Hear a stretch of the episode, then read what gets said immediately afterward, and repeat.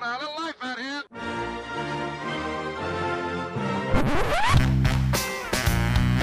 What the hell's going on out here? It's a lot of fun. Keep it fun.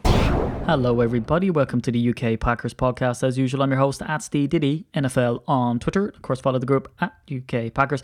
And as usual, I'm joined by my esteemed comrade in arms. I say comrade because I just finished Hitch 22. That was difficult. That's my book for this week. Still doing one a week. Peter at IT Hedgehog. How you doing, man? I'm doing good, Steve. How are you? Not too bad. Not too bad at all. Trying this uh, reading a book a week thing, Peter, and stressing me out, man, because like I started off like, oh, let me get on this literary journey. Um, because again, we've talked about being avid readers and all that type of stuff. I've never got the whole book a week thing in, and I've pretty much like pasted blistering through the books uh, this year. But I, I did um Hitch twenty two, Christopher Hitchens. Not that um, but again, I mentioned Christopher Hitchens on one of the podcasts. People like, there you go, Steve Christopher Hitchens, man after my own heart. I think you know God is this and the other as well. And I'm like, hold on, dear Jesus. Um, yeah, found he was an interesting guy. Um, do you ever listen or read much of Christopher Hitchens, Pete? Uh, I'm not not not very much. Um, no, I can't. No, I can't really say that I have. I think REM did, and then they released the song "Losing My Religion" because he's very persuasive.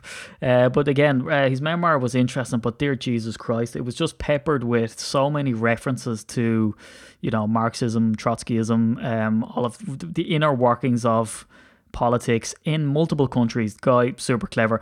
So I decided to mix it up and. My book that I've already started now, because have you ever read uh, Jupiter's Travels by Ted Simon? No, there's another one I've not read. There you go. This is just a podcast where I name books that Pete hasn't read, and then I explain the synopsis of each. Uh, yeah, it's it's an amazing book. It it inspired Long Way Round and Long Way Down. Ewan McGregor read it apparently, um, and he meets him in that program. And again, I'll say that, and you'll be like, "Yeah, don't know what that program is either, Steve." So uh, this is the this is the one podcast where Peter knows absolutely nothing. Everything yeah, I've, I've I've you know scoured around the interweb to find out what Pete doesn't know. Um, just don't mention donuts or Packers, you know, 1919 onwards. Um, yeah, it's it's an it's sort of travel book, and I was gonna read that again as something kind of light, but I was like, no, I'm gonna read a short one because I just I just finished Hitch 22 today. Uh, was Michael Palin around the world in 80 days? But I don't know how good it's gonna be because he wrote it in like the 80s, so maybe he'll be you know no internet and all that kind of gear. So that's going to be interesting. Are you still reading the same seven books this week, Well? I, yeah, yeah. I've, I've mainly been concentrating on the Ron Wolf book that I talked Mm. about um, last week. But to be honest, the last couple of days I've been fixing fen- fence posts, Steve, after the storm came through. So, um, not so much reading and too much physical activity for me the last few days. Well, when you live in an, a palatial estate um, like you do, you know, Downton Abbey does not have a patch um, on on Peter's abode. Um, but this podcast is it's going to be about combine. It's going to be we have a mailbag. Uh, we opened up a mailbag this week uh, based on a suggestion by Daniel Seaman, who said he was um, an avid listener to the podcast, which is great. So we've Daniel's question, but and I don't want to start the mailbag too early. However, let me hit you with this. Michael Woods, are you going to country to country this year, Pete? It's funny you should ask, Steve. It's funny you should ask, Michael. Um, no, I'm not. Um, I know. Dun, yeah, dun, I know.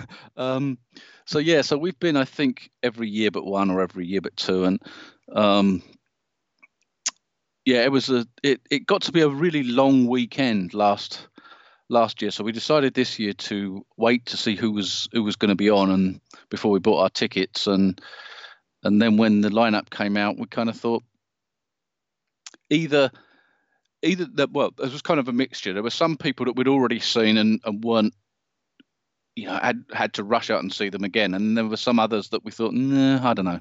Yeah. So it was kind of um yeah, we just in, in essence decided to to to take a year off, as it were. Well, So- all of our Packers slash country fans are going to be super disappointed because I was looking forward to seeing the photos. Now, when you go to this event, Pete, I'll be talking cowboy hat, that weird cowboy string thing that they wear around their necks. What's that called? Do you know the name? uh, uh, um, not f- not for me. No cowboy hats. Nothing no ca- Arseless no, chaps, Pete. no, no, Arseless no, chaps. no, no boots. None of none none of that stuff. It's usually a, it's usually um, well, it would be Packers sweatshirts and t-shirts every day. Yeah.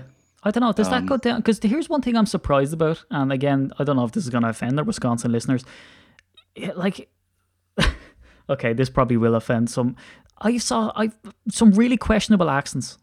The last Packers game I went to, one guy in particular, um, showed a severe lack of a Packers knowledge, uh, because he was shouting this phrase while the Packers were on offense, but he had a very country accent, and apparently I, I said this to someone in Green Bay, like this guy didn't sound like he was local, and they said, "Nah, he's probably local," because he was going, "Come on, stand up." so he sounded. That's not the usual Wisconsin accent, and I hope I've done it justice there. Do you think there's many country to country fans in Wisconsin? Is it very country music style place?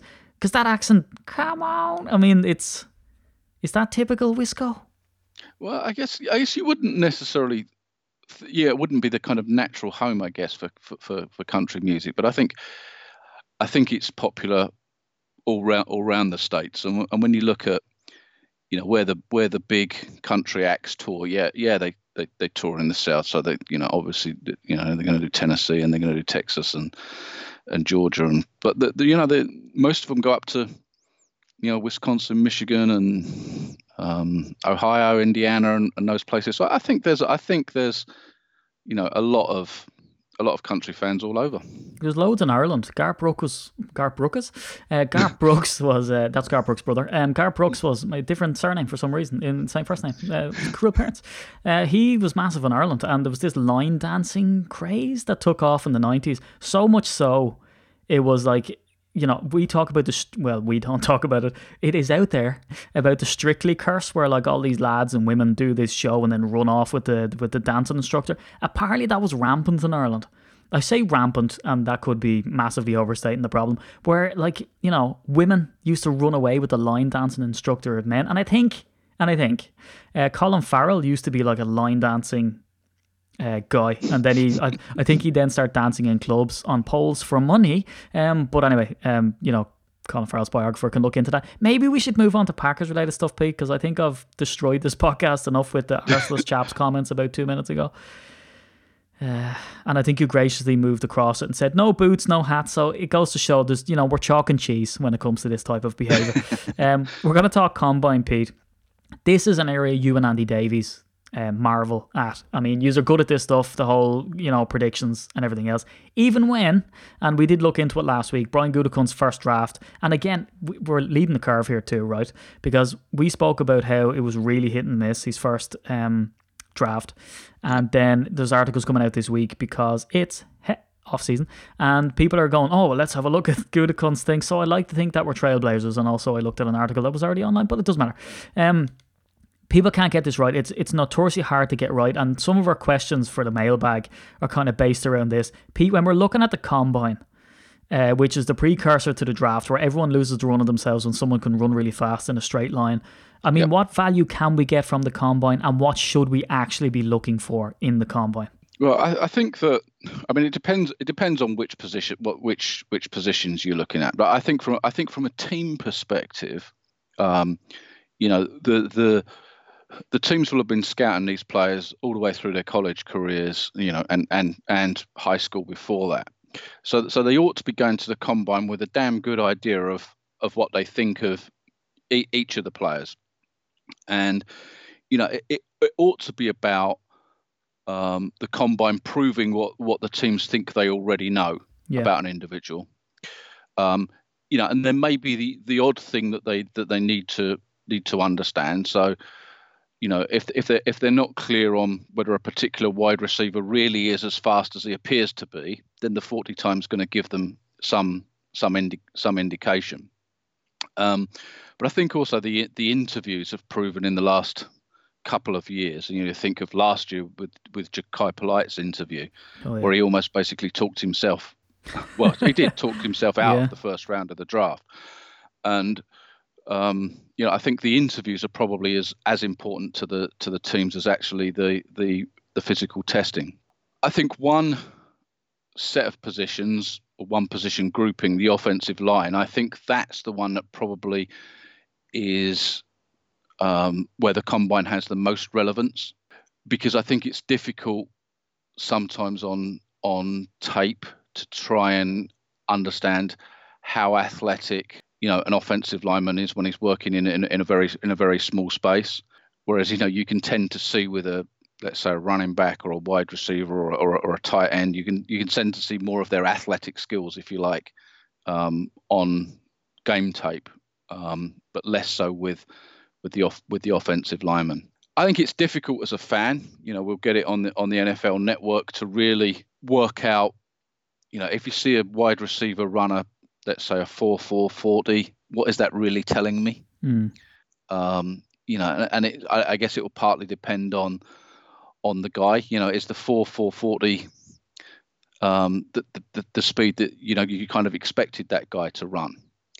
So so if you look at somebody like um, Henry Ruggs, so wide receiver expected to go in the middle of the first round. That's pretty much based on on the expected 40 time, which is probably somewhere under 4-4, somewhere in the 4-3s. You know, if he suddenly comes out and runs a 4-5 40, then then I think people are going to re you know reassess what they've got what they've got in Ruggs because he's got some other deficiencies. The one thing he does have, in theory, is great speed. So you know, if if if for whatever he blows that 40 time, then then that's not going to do him. That's not not going to do him any favors. Um, conversely, you look at other guys like like Joe Burrow, is almost certain to be the number one pick in the draft. Don't expect him to do very much at all at the combine. You know, when you're yeah. sitting when he's sitting in that position, there's only one way to go, and that's down. So I, I wouldn't expect to see very much of Joe Burrow at the combine at all. Yeah, well, with a bit of luck, um, because I just can't stand the whole cigar episode. Still can't get past the Pete, and he's going to have to do some fantastic stuff at NFL level. Because that's why I brought him up. Yeah, it's the cringe factor. I even have him in my notes. Joe Burrows cringe. That's all I have. It's because it's just anybody who wants to cringe. And the, the the best part about it as well is now that he's been touted as number one to go to the Bengals, he's meant to be the face of the franchise. Um, you know, all the experts that I've read or have said there's no way that they trade down or pick anybody else, uh, including Tua. Uh, well, then it's just going to highlight this whole slow mo nodding your head while smoking a cigar cringiness. Um, but there you go. Now, what I've did was is I've also ran through uh, the various mock drafts, and anybody who's a long term listener to the podcast will know just how much I get excited for this time of year. It's my favorite thing to read, and uh, so much so that people end up sending me um, 2021, and I've even seen a 2022 mock draft, um, and not this year, last year. So that'll go go to show you the pain and anguish that I'm in on the daily. Um, but anyway, I've pulled it from these experts let me throw some of these picks at you, Pete, and let me know if these are the same names that are hitting the radar because I want to direct people's attention to our Twitter account and our Facebook account. And we call you, and you call yourself Packer Pete, uh, which you've got your Packer Pete's 2020 draft board, which is the offensive positional board. Now, again, even you stress there's even on the actual picture, the board is subject to lots of change. As we get close to the draft day, you put the word in lots. So it will change. And you even put the date on the picture so that people can go and try slap you in the face with it and say, oh, well, look, you're after saying this guy, whatever. All right. Pete knows, and he has people in green who are top 1 to 50, yellow 51 to 100. Um, so, Pete, before I get into this, that is an excellent piece of work. But again, you're covering yourself. This will likely change and bounce around in the next few weeks, right? Yeah, no, absolutely, absolutely. There's two, there's, you know, there's two, there's two, two things I could do with this. I could keep that board to myself, yeah. or or I could put it out there and prepared be prepared to be shot at. And and and you know, it's it's it's it's as much to I guess help people. You know, we've got the combine coming up next week. Here's here's a guidance of of 12 guys at each at each position, and we'll have the defensive board out tomorrow, hopefully. Um, so when people watch the combine, at least there'll be some some names that they can see. This is roughly where they fit at this at, at this time you know, and it's all subject to change, but this is kind of roughly where they fit. So if you, you know, if you see, I don't know, let's say Jalen Hurts, of Oklahoma, so as a quarterback, if you if you see him testing, you can have a quick look at this positional board and kind of see roughly where he fits, somewhere probably between picks 50 and 100 you know, probably around pick 70 or something like that. Yeah. You know, so, so you can just kind of give some context of of the guys that you see in, in, in the combine. So that's that's really what that's about.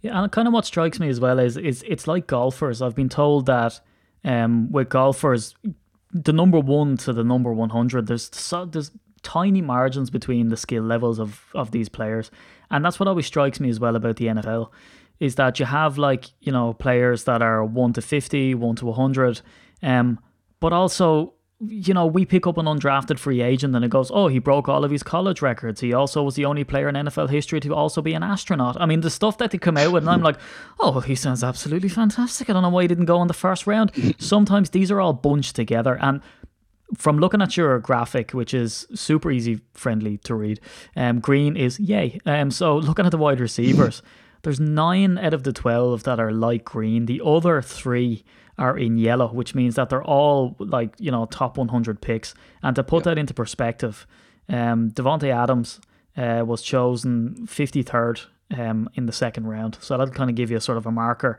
um, of where people go. But anyway, let me throw these names at you. Surprisingly, some of these are defensive players, so they're not on your graphic yet. So Sports Illustrated are going with Patrick Queen, uh, a linebacker. Uh, Charlie yeah. Casserly's going Raekwon Davis.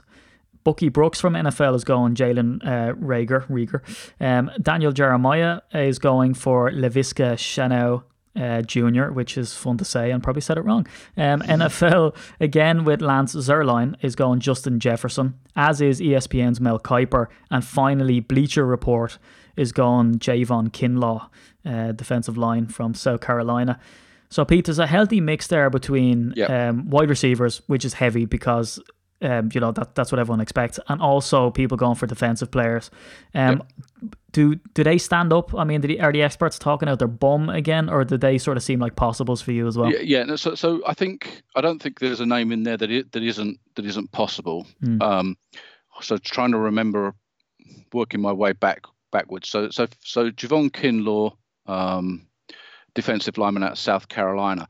So if he if he dropped to 30 I mean, that's a guy. That's a guy that you would expect. I would expect to be going in the well, a lot higher than that. Yeah. So maybe not in the in the top ten, but somewhere between eleven and twenty is kind of where I would expect Javon Kinlaw to go.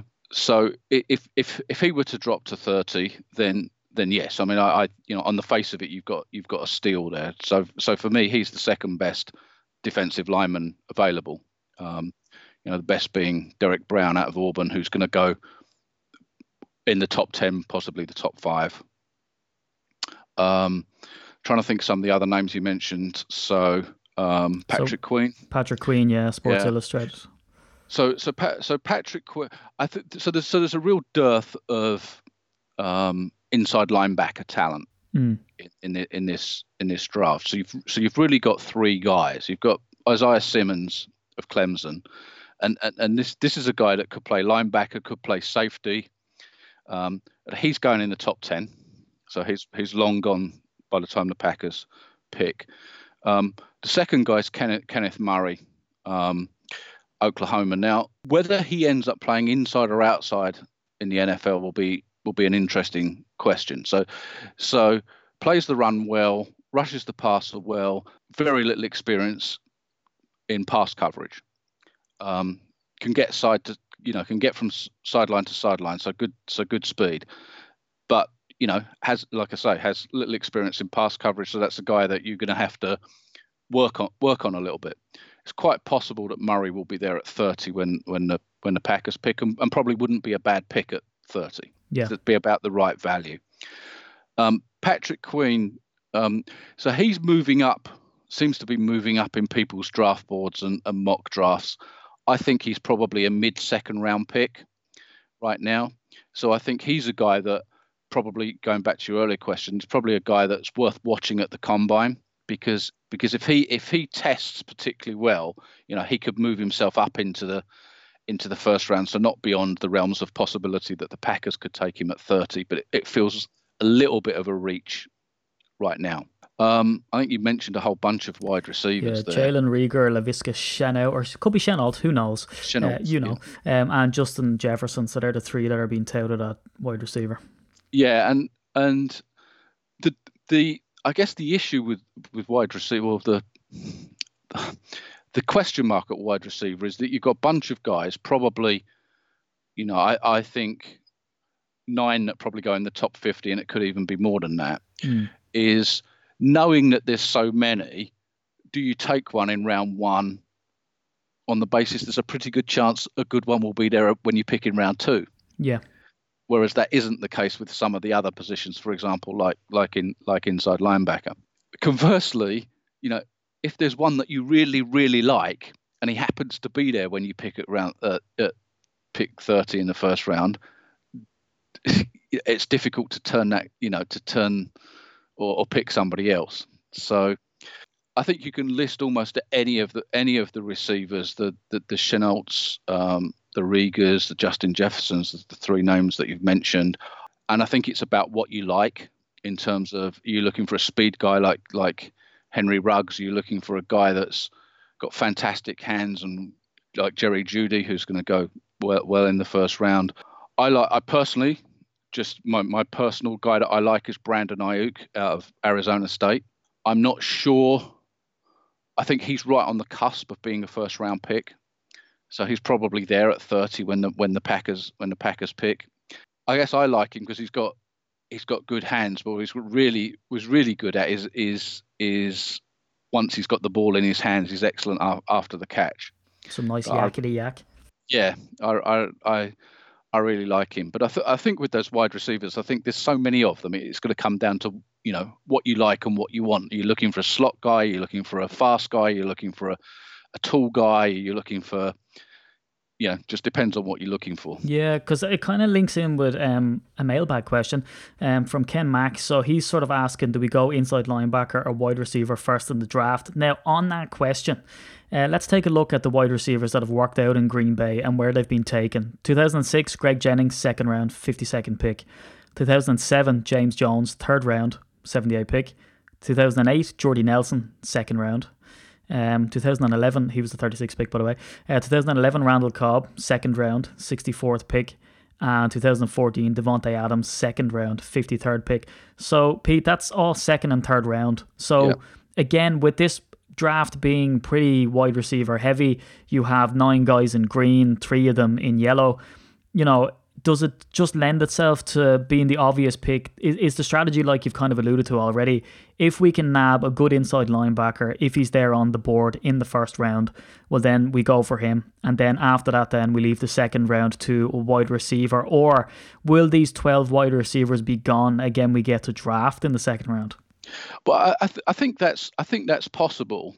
Uh, but but I think that so I think that you know you, you have you have to be flexible about this because it's quite possible that that many of the teams picking before the Packers will be thinking the same thing. I think actually, uh, I don't know. Maybe I've got needs at defensive line and wide receiver, and I'm picking I don't know ninth in the draft, and I've no idea who's picking ninth. But you know, and, and you're sitting there thinking, well, actually, you know, there's a really good wide receiver there, but there's only two or three really good defensive linemen. So I'm going to take the defensive lineman on the basis that the wide there's there's going to be a wide receiver in the second round. So it's quite possible that lots of teams do that, and therefore guys that wide receivers that really in a normal year would have gone in the first round might start to slip. Um, and then what I suspect happens is beyond the first couple is once teams start taking them, then everybody starts taking them. So I think you get a you, you're going to get a run on the wide receiver position. It just depends on where it on where it starts. Um, I think for the Packers, so so I think the Packers have got four positions of I want I don't want to use the word desperate need, but but most urgent need, and I think those are wide receiver, inside linebacker, offensive line, and defensive line. Yeah.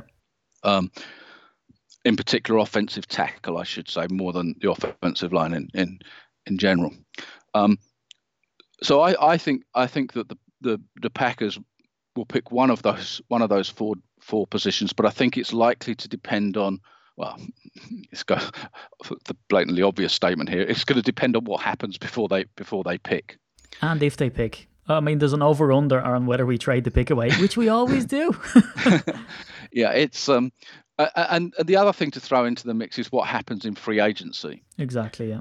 So with free agency coming up before the before the draft, if you if you filled one of those needs, let's say they they pick up a wide receiver in free agency or an inside linebacker in free agency, then that allows you to do something else in the in the draft. So so I suspect in so I suspect in free agency they're going to be talking to a bunch of potential linebackers and a bunch of potential wide receivers, and they don't have the the cap space like they had last year to play with. But I would expect them to pick up one decent free agent in terms of money. So I don't don't expect them to be paying 15 or 16 million a year to the guy that they signed this year, but somewhere in the anywhere between 5, 10, 11 million, that kind of number, depending on the player, I expect them to pick up one of those guys. Yeah. Yeah, which again, there's the whole deal of us cutting, and again, this is all around the internet as well. People are writing 10 articles a day on it just about Jimmy Graham um, and also Lane Taylor and the money that we're going to get from cutting those lads. Now, that leads us to a mailbag question from Eduardo Galvan, and this is where, Pete, uh, we conduct the rest of this podcast in Spanish. So he says, Jimmy Graham, one more chance, but I see he's from Mexico, so we're going to make the switcheroo. Uh, uno oportunidad más, uh, pero no. Uh, ¿Qué piensas? You're gonna say something like I- I uh, dos was- cervezas, was- please. I was I was about to say je ne comprends pas, but that's French, See, obviously. uh, yeah, Um.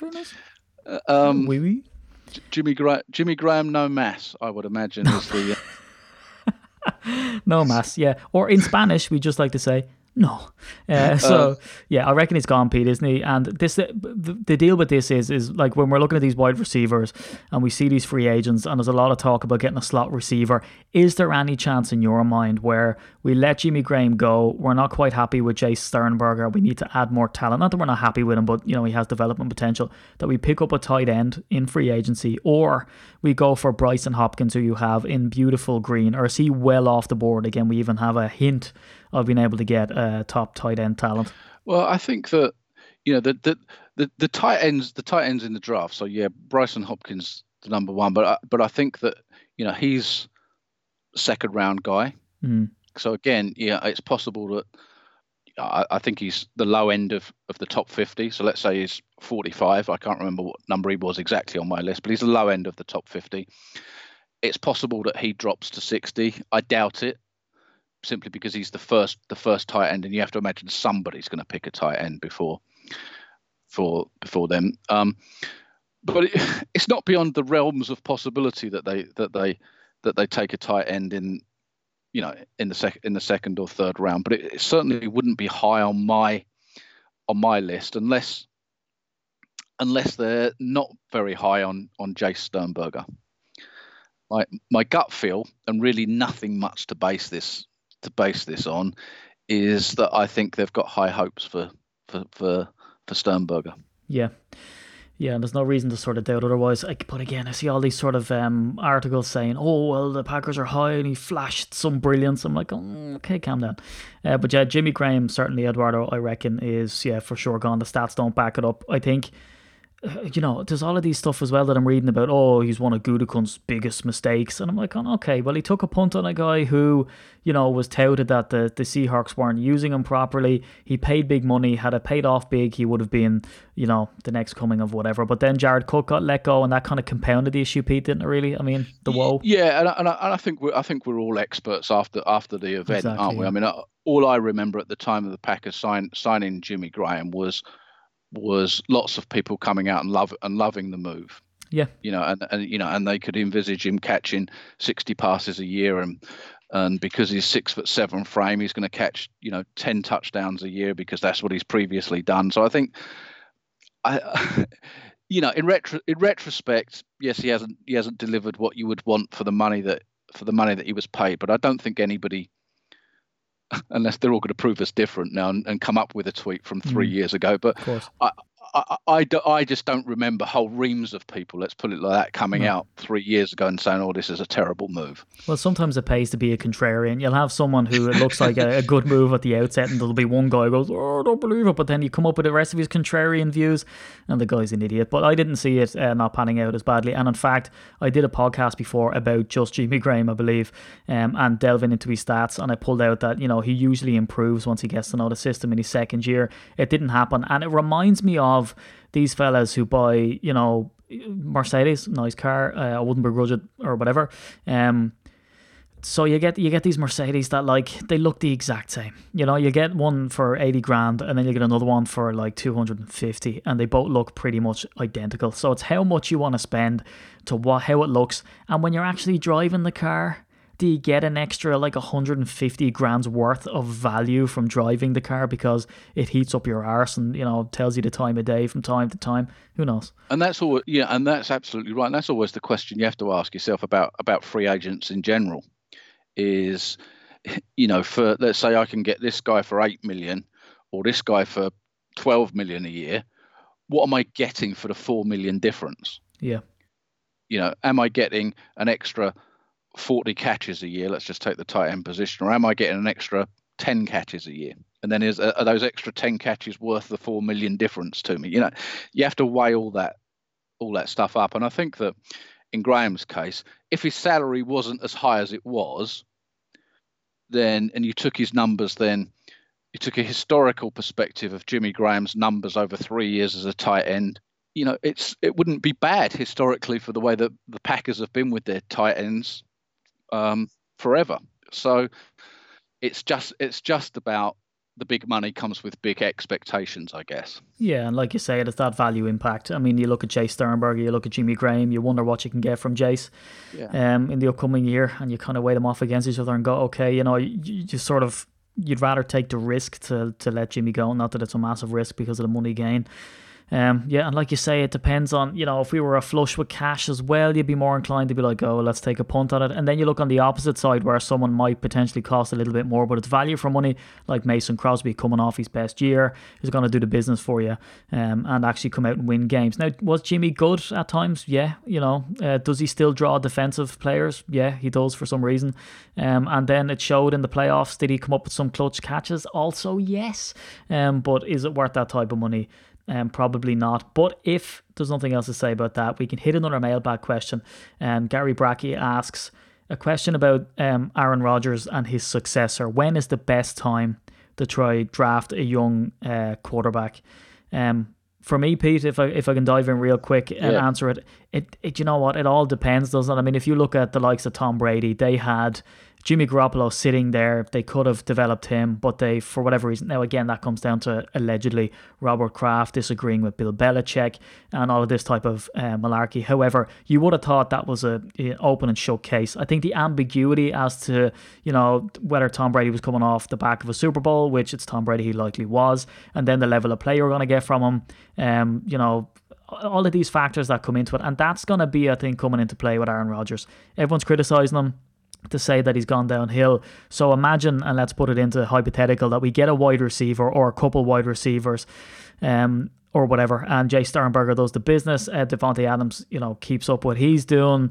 Um, you know, and Aaron Rodgers ends up looking like a superstar again next year. So that pushes out his succession plan an awful lot further. And let's be real.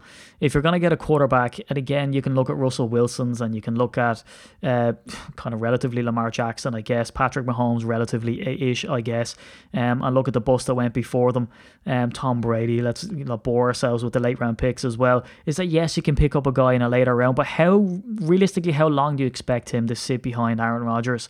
Um, and still end up sort of hit the ground running. How long is Aaron Rodgers going to stick around for? You know, will there be an injury to Aaron Rodgers? God forbid that doesn't happen. But again, we've seen his in- injury history as of late. It really is the million dollar question. And this is why we know Brian Gutekunst listens to this podcast because he needs this answer as to when you actually get that successor in.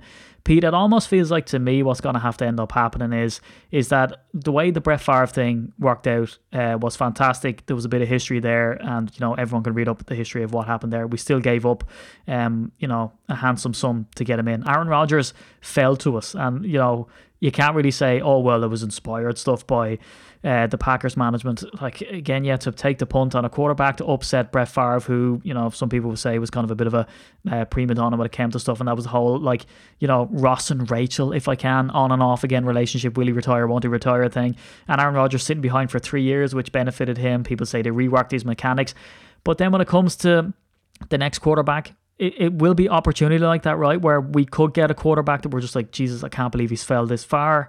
Um, or we have to really mortgage the franchise if we want to go after a guy.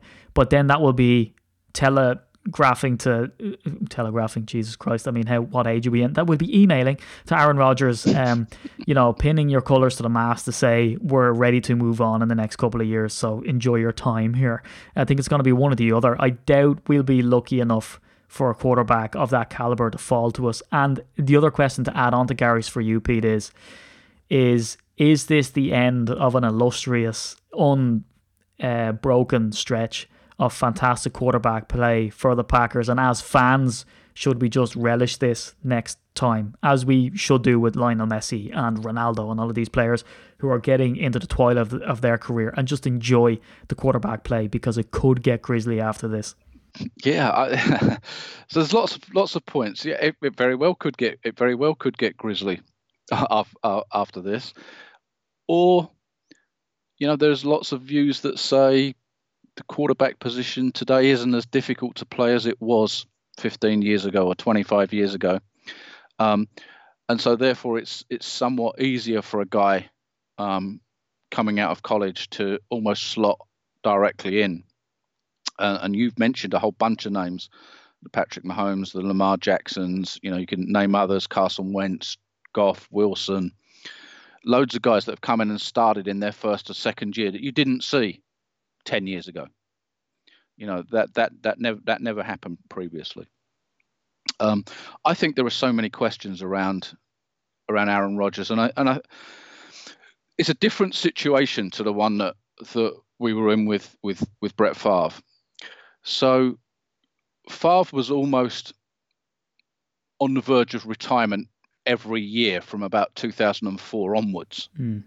Um, and I, I, don't, you know, the Packers as an as an organisation just didn't know in any particular year um, whether that was going to be um, Brett Favre's last year. Um, and when, you know, when Rodgers fell to them in the 2005 draft, it was I guess they felt it was a no-brainer at that point for the value that they were getting. Yeah.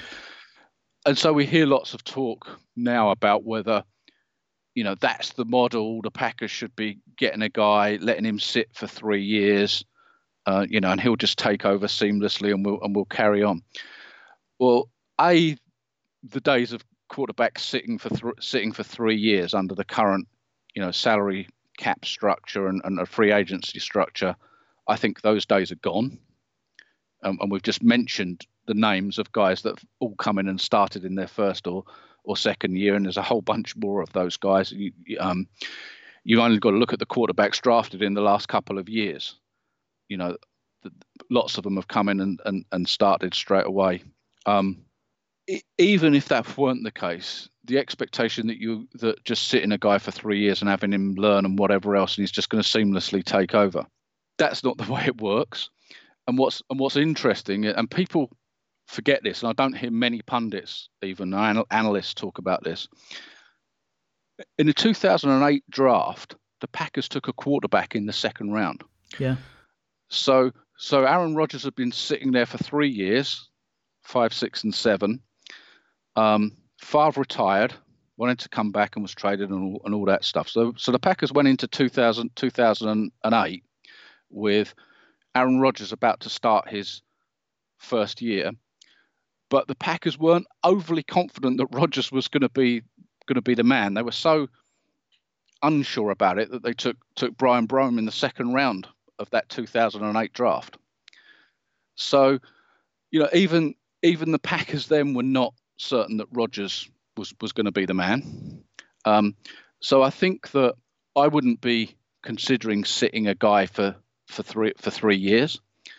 I, I think the question comes down to the Packers trying to understand at what point does Aaron Rodgers retire. If you look at his his cap numbers this you know this coming year, um, or or more importantly, what his dead cap number would be. So if the Packers were to trade him or release him, what the Packers would be on the hook for, that number's 51 million in 2020. It's 31, nearly 32 million in, in, in 2021. So, so you've got a pretty pretty good idea that there's no way that the Packers can can move on from Rodgers in, in the next two years, even if they wanted to. Yeah. Which I don't, you know, I'm not suggesting that they that they would want to, but even if they did, they pretty much can't. So it isn't until 2022 that they could conceivably, from a cap management point of view, move on from from from Rodgers. So I, so I think we're a year away, at least, from the Packers thinking about Rodgers' um, long-term successor, if you will, through through the draft.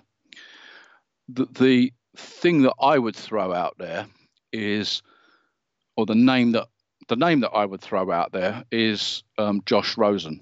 And I know other people have talked about this. So this isn't an idea that I've suddenly come up with, but I, but I think the possibility of trading a middle round pick for Josh Rosen, who was a first round pick two years ago, I think that's not beyond the realms of possibility, and I think is quite intriguing because what you get there is you get a guy who, let's face it, if he was coming out into the draft this year, it'd be a first, it'd be a, a, a first round pick.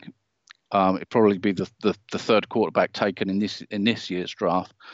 Yes, he's had a difficult first two years in the league, but that happens that happens a lot. And what do you get? You get a guy on a cheap salary that you give up a let's say a fourth round pick for.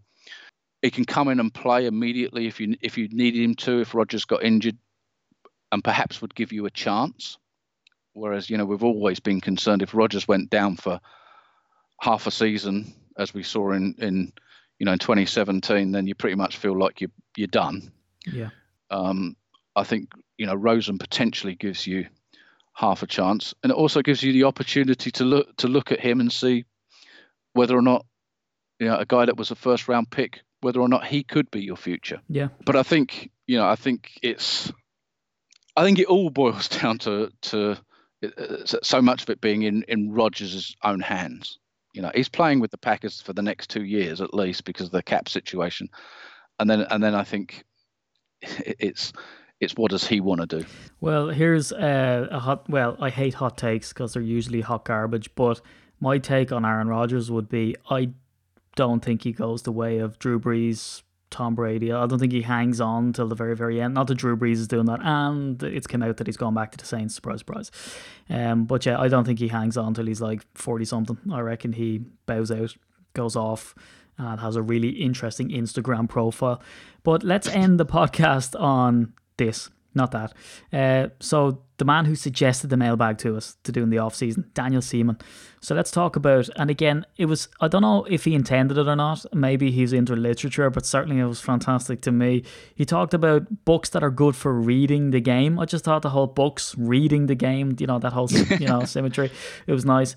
Um, Pete, where do you go? What's what was your resource, maybe back in the day or even now, that you go to to better understand what's going on in the field with defensive packages and the like?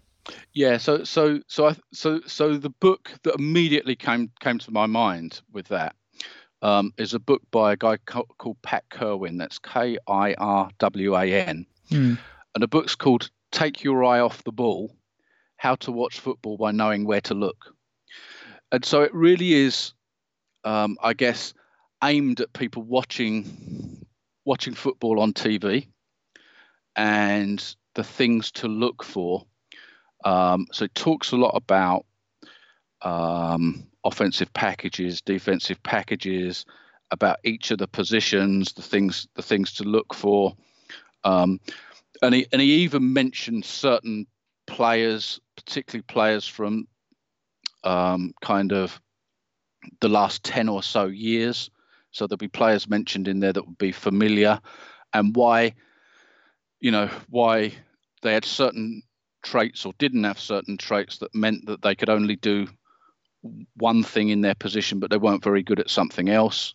You know, so it might be talking about the safety position, you know, and and and there was a guy that was really good at good, good at playing the run, but but, but got exposed, um, you know, in pass coverage, um, and why that guy was out of the league after after three years or so. But they're all really relevant examples, if you know what I mean. They're up to date examples of guys that that we would all names that we would all recognise. What I like about this book is so some of these types of books can be really heavy going. Um, I don't think I don't think this one is, and it's and it's also one of those books that you can read a chapter, put it down, go and read another chapter, put it down, but you don't have to read the chapters in order either. Yeah. So so so you know if you want to go and read about the safety position and what to look for, then just go and read the chapter about the safety position. If you just want to know about defensive packages in general, go and read the chapter about defensive packages. If you want to know about how how teams put together a, a game plan during the week, there's a section on that. But it's not, you know, it's not a hundred page section on the game plan. It's a you know it's a it's a much smaller section on that. So so it gives you it gives you a lot, I think, without giving you too much detail so that it gets like I said, just just boring and too much. Yeah, it's a, it's a it's a great starting point and, and jump off point, and as you said, it doesn't go out of date. An awful lot of these football concepts they remain the same, and certainly I find that when you have announcers that go back in the day, they're still calling out the concepts that they've seen, still very yep. relevant. Now, people are interested in getting it, um, and again, it's not as if we're getting sponsored for it. Um, take your eye off the ball. I've just looked on Amazon now. You can get it for a quid. You can get it on Kindle for six pounds. uh, you can also get a spiral bound version. So there you go. Someone obviously, uh, you know, I, I, have the, I have the spy, I have the spiral bound version. I, in fact, I would, I would, I would have lent it to Daniel, but I've actually lent it out to somebody else. I, so, so, but, but it's, it's is Matt LaFleur? Did he say he was going to give that back to you, or yeah? No, uh, and it's absolute. It's it's also one of those books that even I I think that you know even if you've been, it works for somebody that's relatively new to the game. Yeah. But it also works for somebody who's been following the game for a long time. Just to oh, let me just go and double check on something, or let me just go read reread that section to refresh my memory. Yeah. So so I, I think that that's that's my kind of number one go-to book for this that type of that type of question. There you go, a quid on Amazon, six quid Kindle, and you can also get the 2.0 version, uh, which again Kindle six quid. So for twelve pounds, you can pretty much get you know yourself covered. Is what we're saying. The, the, the other the other book that it's it's a slight it's a slight aside because it's more about how particular schemes and concepts came about, and then it and then it talks about those particular schemes and concepts. So it's historical, but also it, brings it it brings it up to date. So if you want to know more about Bill Walsh's, you know, West Coast offense, or Bill Belichick's defense of the of the recent years, or the you know Dom Capers and the zone blitz. Um, so so that book is the is called The Genius of Desperation, and that's by Doug Farrar. That's F A R R A R. Um, I really like that book too, but that's more detailed and more specific about you know those particular concepts and schemes. So that would kind for me that would kind of be a follow-on book, if you like, to to the first one we talked about. Yeah, but, but I absolutely recommend "Take Your Eye Off the Ball" by Pat Kirwan. Absolutely recommend it. Paperback, 19 quid for the genius of desperation. But again, Kindle, seven pounds. I mean, for under 20 quid, you would basically get a job in the league as probably an offensive quality coach, and then you'd be sacked after a year. But Daniel, it's open for you, buddy. Um, so yeah, that was great. We got loads more mailbag questions uh, coming in while we're on the podcast. So we're going to get around to those next week um, because, again, it's the off season. Don't deserve people in the off season, do we, Pete? We don't. and as well as that, we're the only um, podcast for the Packers in the off season that is touted as a 20 minute podcast and lasts an hour because you know that's what we do. We give you value for money. We give you you know 20 minutes and then give you another 30 35 minutes free. Uh, it's been good good crack. Anyway if anyone wants to support us uh, they can go to patreon.com forward slash uk packers. Um, you can donate whatever you want a quid a month. Um, but there's also the fiver tier. Uh, and if you get onto that one after six months, we send you a t-shirt. Now you can be a cheeky hooer and you can cancel it after that point, which is fine. Um, you still get your t-shirt and effectively your money back. But if you decide to buy us um, a cup of coffee, effectively, between us, me and you, Pete, we're to have to share that coffee. We're to have to get down to Starbucks and ask for probably not even a venti, probably something smaller like a grande, and then get them and say, "Can you give us a spare paper cup with that?" That's what we're going to have to do, but only after six months. so there we go. In our seventh month, we will have. Do you know what? I will pay for the squirt of caramel. How does that sound, Pete? Fantastic. There we go. Sounds great. so people can find us on Instagram at UK Pack. I think I found the ad for Patreon. Um, so people can find us on Instagram at UK Packers, on me, the Paddy Packer, as well. Eh, so racist. And also they can find Pete sometime soon at the Donutgram Packers Pete or whatever the hell you decide to call it. Um, so yeah, until next week, it's a big, massive go pack go. Go, pack, go.